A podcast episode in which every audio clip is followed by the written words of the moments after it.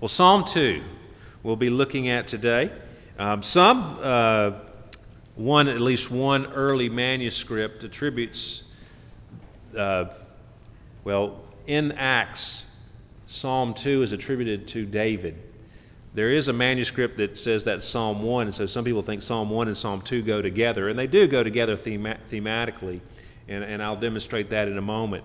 But, uh, but they, they are separate, uh, separate Psalms, but they hit upon some of the same themes that we looked at last week, but a little differently. The, uh, Psalm 1 started out with what it means to be blessed. And then Psalm 2 here ends with what it means to be blessed. So we want to pay particular attention to the final verse of Psalm 2 here today. Let's hear God's holy, inspired, inerrant, and infallible word. Why do the nations rage and the peoples plot in vain? The kings of the earth set themselves, and the rulers take counsel together against the Lord and against his anointed, saying, Let us burst their bonds apart and cast away their cords from us. He who sits in the heavens laughs. The Lord holds them in derision. Then he will speak to them in his wrath and terrify them in his fury, saying, As for me, I have set my king on Zion, my holy hill. I will tell of the decree. The Lord said to me, You are my son, today I have begotten you. Ask of me, and I will make the nations your heritage and the ends of the earth your possession. You shall break them with a rod of iron and dash them in pieces like a potter's vessel. Now, therefore, O kings, be wise, be warned, O rulers of the earth. Serve the Lord with fear, and rejoice with trembling. Kiss the Son, lest he be angry and you perish in the way, for his wrath is quickly kindled. Blessed are all who take refuge in him. Again, may God bless his word to us this morning. Sometime in the early 2000s, it became common practice in America to say, Have a blessed day. When, when I left, uh, when we left for England, everybody said, Have a nice day. And then when we came back, they started saying, Have a blessed day. Somebody told me that the, uh, just yesterday when I was walking through the hospital. Have a blessed day. So it's become a, a common saying, and, and I'm not being critical of that. It's a pleasant sentiment when someone wishes uh, that, that you be happy and flourish, because that's what it means to be blessed, to be happy and to flourish, to, to reach your potential, to, to be all that you can be. Now, it's, it's, it's, it's really a nice sentiment because it's much more profound than saying, have a nice day. Though I suspect that most people who say have a blessed day don't really grasp the implications of what they're saying when they wish you a blessed day. And I say that because to wish someone a blessed day, according to Scripture, means many things because the Bible is full of statements about what it means to be blessed and who is blessed. For example, did the person who said to me, Have a blessed day yesterday, were they wishing me to be poor in spirit, to mourn, to be meek, and to hunger and thirst after righteousness, to be merciful, pure in heart, a peacemaker? Were they wishing me to be persecuted? Because Jesus said that all those people are the ones who are blessed. Or to go back to the first psalm, is my desire for the blessed day that I'm wishing upon you include that you not walk in the counsel of the wicked, nor stand in the way of sinners, nor sit in the seat of scoffers? Am I wishing that your delight is in God's law and you meditate on it day and night? Yeah, I hope so. That, if only that were true of everyone who said, Have a blessed day. That they wished us a true, biblically based, blessed day. Well, I don't want the term to blessed to be cheapened or distorted in any way, so we're exploring a few places in Scripture that speaks of being blessed. How can we be blessed? And last week we looked at Psalm 1. Blessed is the man who walks not in the counsel of the wicked, nor stands in the way of sinners, nor sits in the seat of scoffers, but his delight is in the law of the Lord, and on his law he meditates day and night. Today we're going to focus on the next psalm, Psalm 2, especially verse 12, where he says, Blessed are all who take refuge in him, meaning the Son that he's just referred to. Kiss the Son, lest he be angry and you perish in the way, for his wrath is quickly kindled. But blessed are you if you take refuge in that King.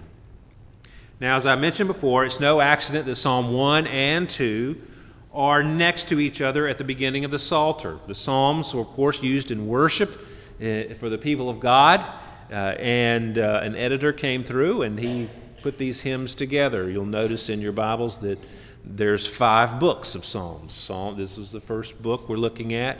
And uh, you can look at those different books and you can see that there's some thematic uh, similarities between those psalms that are included in each of those books. So editors put them together, and Psalm 1 and 2 are together. They, they have the same theme of two different ways to live, but their scope is different. Psalm 1 is personal. Blessed is the man. But Psalm 2 is cosmic. It refers to the nations and to the peoples of the earth. Psalm 1 is personal, Psalm 2 is public. If we used airport terminology, we might say that Psalm 1 is domestic and Psalm 2 is international. The psalm outlines in this way. I was going to give you a, a little sheet, as I uh, sometimes do, but the printer's not working because the network's messed up from the lightning storm we had yesterday. Um, nothing that can't be fixed. But the psalm outlines into four voices, four different voices that speak in this psalm, and each get three verses. Verses 1 through 3, we have the voice of the nations. Verses 4 through 6, the voice of the Lord. Uh, verses 7 through 9 is the voice of his king. And then verses 10 through 12, the voice of the psalmist. So I want to look at each of these in turn to better understand what it means to be blessed by taking refuge in Jesus. Well, first, we have these first three verses the voice of the nations. We have uh, peop- uh, some peoples delineated, referred to by the terms nations and peoples, and the kings of the earth. Now, when the Bible, especially in the Old Testament, talks about the nations and peoples, they're talking about those people distinct from the people of God, from God's people, from God's nation, His holy nation.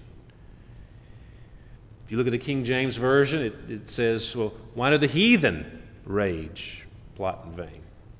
It doesn't say exactly that, because I know some of y'all are looking at it, but the heathens is the word that they use there. Why do the heathens rage? So it's, the, it's not the people of God, it's all the other people out there in the nations. The kings and the rulers of the earth as opposed to the king of heaven. So there's a distinction being made. So, as in Psalm 1, you see two sides or two ways to live in reference to God before his face, and then you have the other side, which is against God. And here we have a worldwide rebellion against God. The focus here is those who are against God. They rage, and that word communicates a rebellion, a, a, commotion, a tumult with a conspiracy behind it. It's the mob that is rising up against the powers that be. And here the nations are in rebellion against God. The people's plot, that's the word that we have here. But that word, it really is an interesting uh, picture it gives us. The word in Hebrew for plot is the word for a lion's growl. It's not a lion's roar, it's a lion's growl. Um, reminds me of uh, an episode of Gilligan's Island. Okay, I, I, I, when I was a kid, I watched Gilligan's Island, and uh, you know this is a, a ridiculous show uh, about these people trapped on an island, and, and, and every so often something would wash up on shore, and there would be a whole story uh, written about it. Well, in one episode, a lion washes up on shore, and he's got a cage, and is full of uh, cans of food for the lion. And Gilligan learns he's kind of the muddle-headed idiot in, in the show. He he kind of learns to be this lion's friend, and, and it's a lion from a circus that's being shipped, I guess, overseas. And the, the lion uh, is being tamed by Gilligan, and he's interacting with the lion, and, but he runs out of food.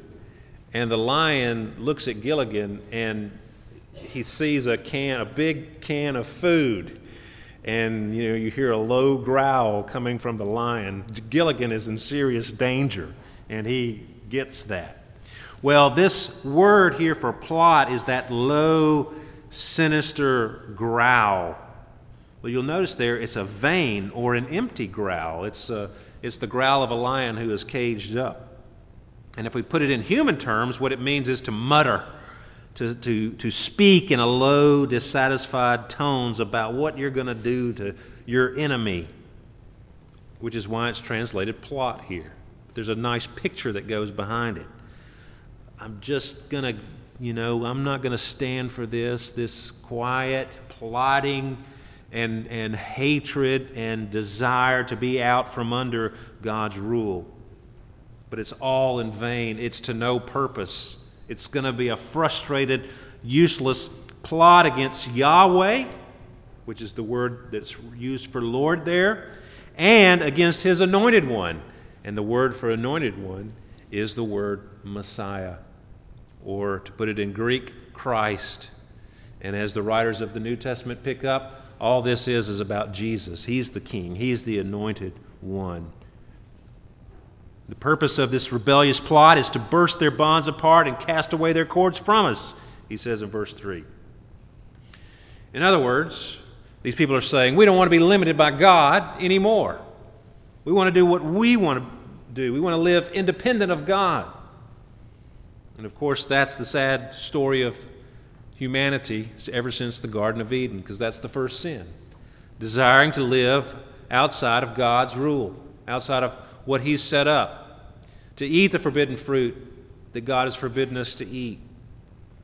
Every sin that we commit now is a rebellion against God. It's us saying, I'm going to do it my way and not your way, God. I'm going to burst the bonds apart. I'm not going to live fettered by what you say. I'm going to do what I want to do.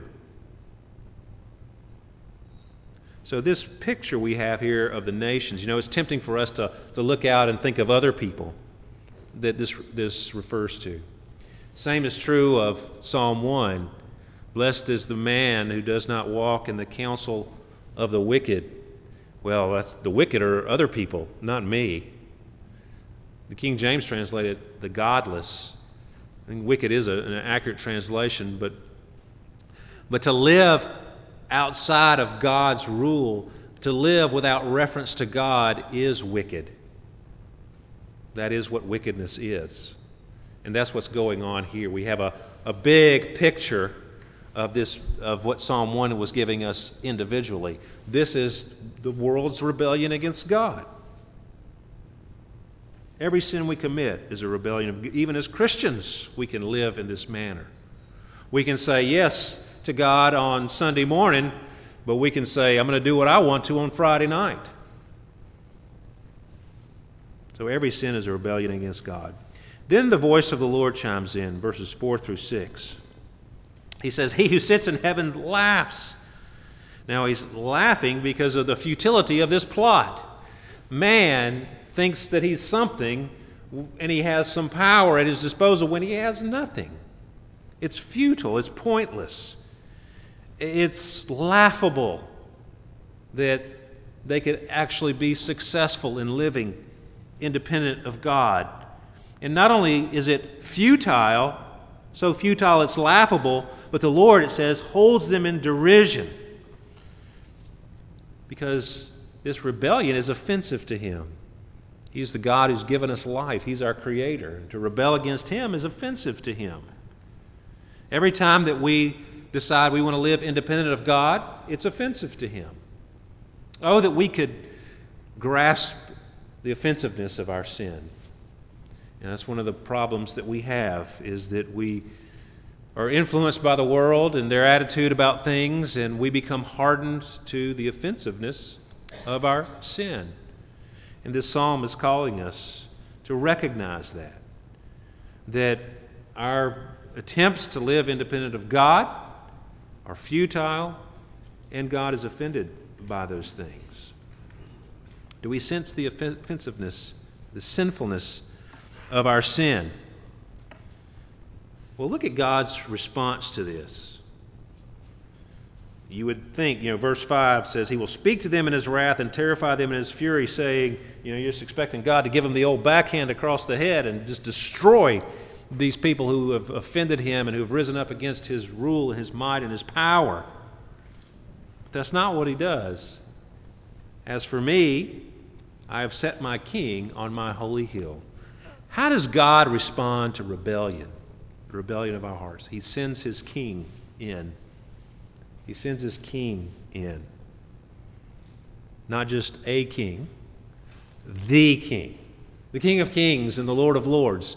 This uh, psalm is quoted numerous times in the New Testament, in Acts, Hebrews, and there's many other passages where it is, is maybe not quoted but referred to.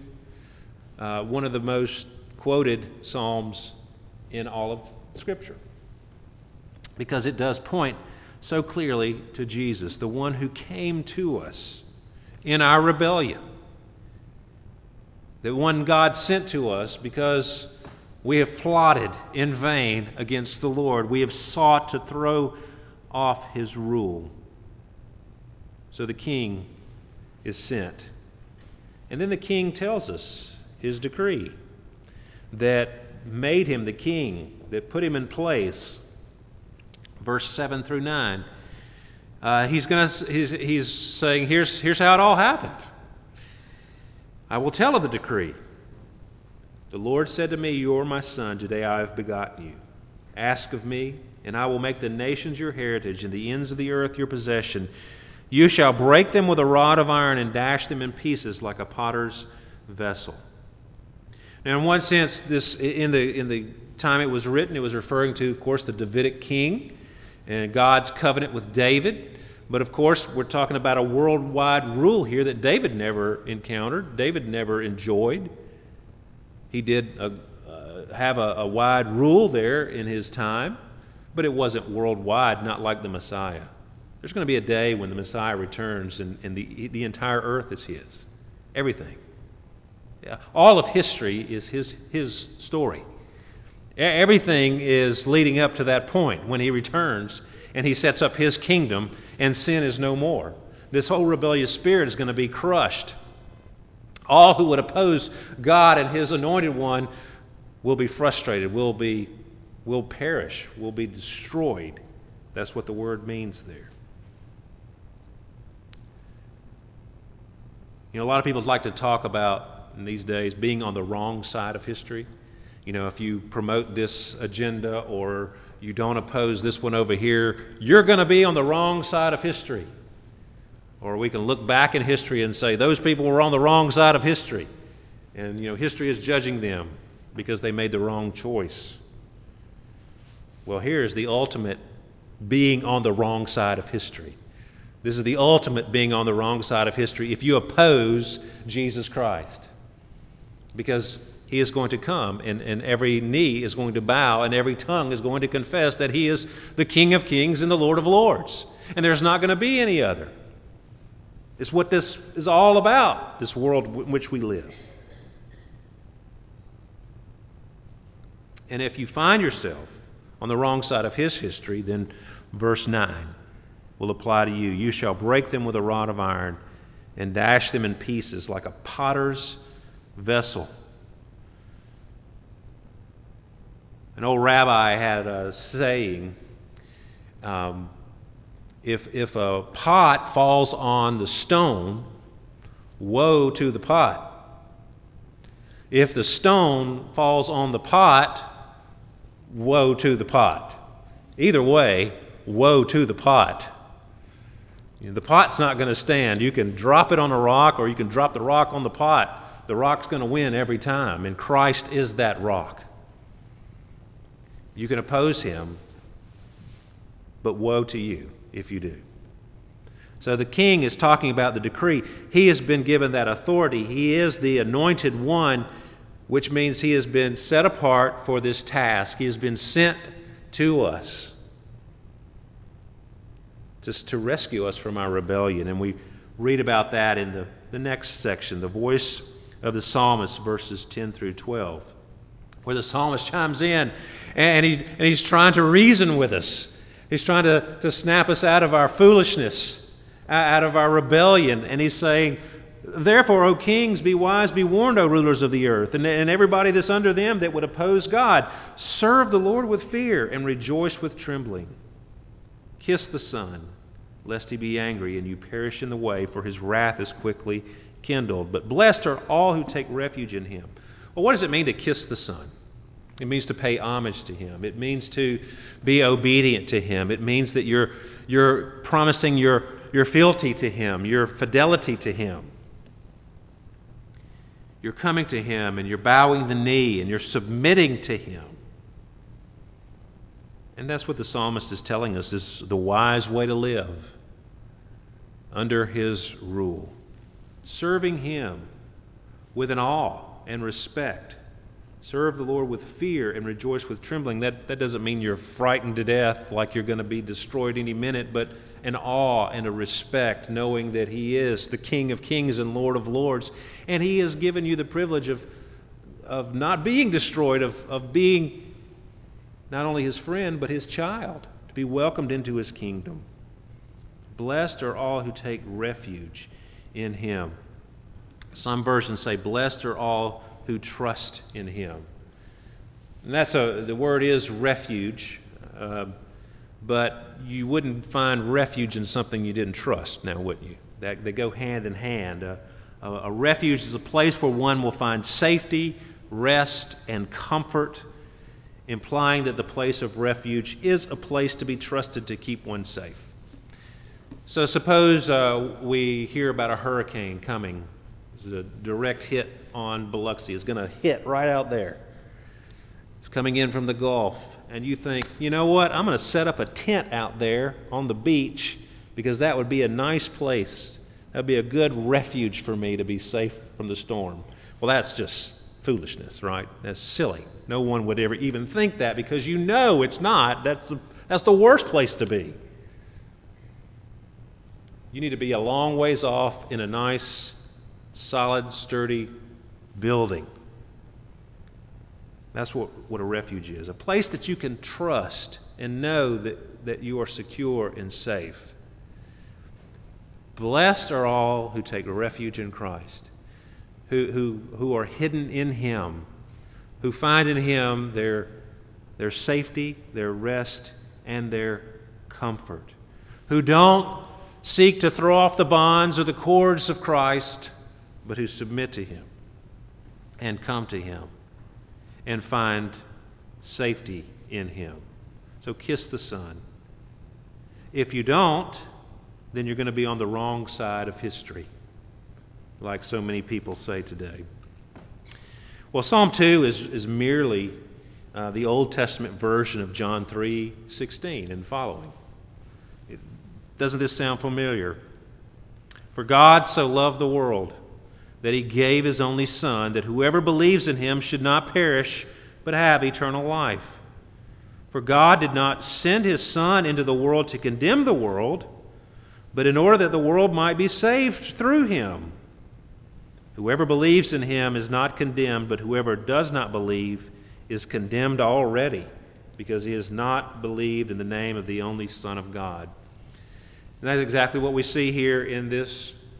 Mankind is in rebellion against God. God didn't send his Son to crush us and to destroy us, but he sent his Son to save us. And, and if you reject that wonderful refuge that is Christ, then woe to you. You're condemned already. You're like one of the people on death row. You know, they're, they're dead men walking. They're already condemned. The, the, the execution just hasn't happened yet. Blessed are you if you find your refuge in Christ. And not only blessed, but wise as well as the psalmist tells us. So today, I want us to think about this as how, how do we apply this? Well, first of all, if you, if you aren't trusting in Christ, put your trust in Him. Turn from your sin and your rebellion and, and come to Him for a refuge. He will save any who, who comes to Him. For those of us who are Christians who struggle, as we all we are all strugglers, everyone who is a Christian, we struggle to put ourselves under His rule and authority. We have this tendency to go back and say, I'm going to do this over here like I want to. I'm not going to do it according to God's ways. We have our, all have our pet sins, the sins that easily entangle us and trip us up. Well, think about those things and think about what the psalmist is saying here. blessed, if we, we're blessed if we take refuge in Him and listen to Him and serve the Lord with gladness, not to have the attitude of the nations This says, let's just do what we want to do. The psalm speaks to us all and encourages us to right belief, to find our refuge in Christ, and to know what it means to truly be blessed so, with that in mind, I wish you all a blessed day. Let's pray together. Heavenly Father, we uh, thank you for the clear instructions of your word, and we pray that we would indeed be blessed by taking refuge in Christ today. Lord, we pray uh, as we gather uh, after the service to fellowship with one another that we would encourage one another and love one another and, uh, and Lord, we thank you for the food that we'll be eating, and we pray your blessing. Well, it is a blessing to us. We thank you for the blessing of that food that you have showered upon us through the gifts of so many who have brought their, uh, brought their food to share. And Lord, we pray for this church again. We pray for it uh, that you would be that we would be a church that points people to Christ and takes refuge in Christ. And I pray for every individual here today, Lord, that they would find their refuge in you and that you would help us to be less rebellious than we have a tendency to be. And we pray this in Jesus' name. Amen.